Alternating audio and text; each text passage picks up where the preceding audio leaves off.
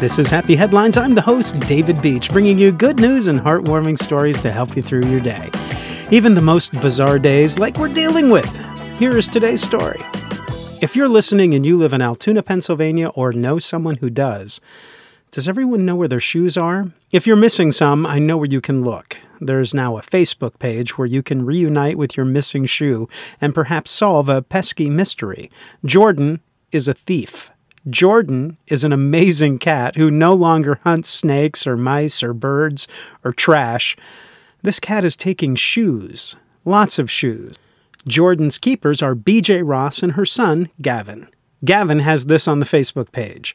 This past January, I started noticing shoes would show up in my yard. I thought nothing of it and would throw them away. As this progressed over the months, my mom suggested I keep the shoes to find the owners. Well, 37 shoes later, I have no idea where he gets them.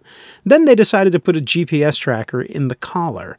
Time to track Jordan. Around midnight to even as early as 4 a.m., Jordan does some traveling up to 50 miles to find his fascination. He travels all over the city and apparently even doubles back on some houses to collect the second shoe.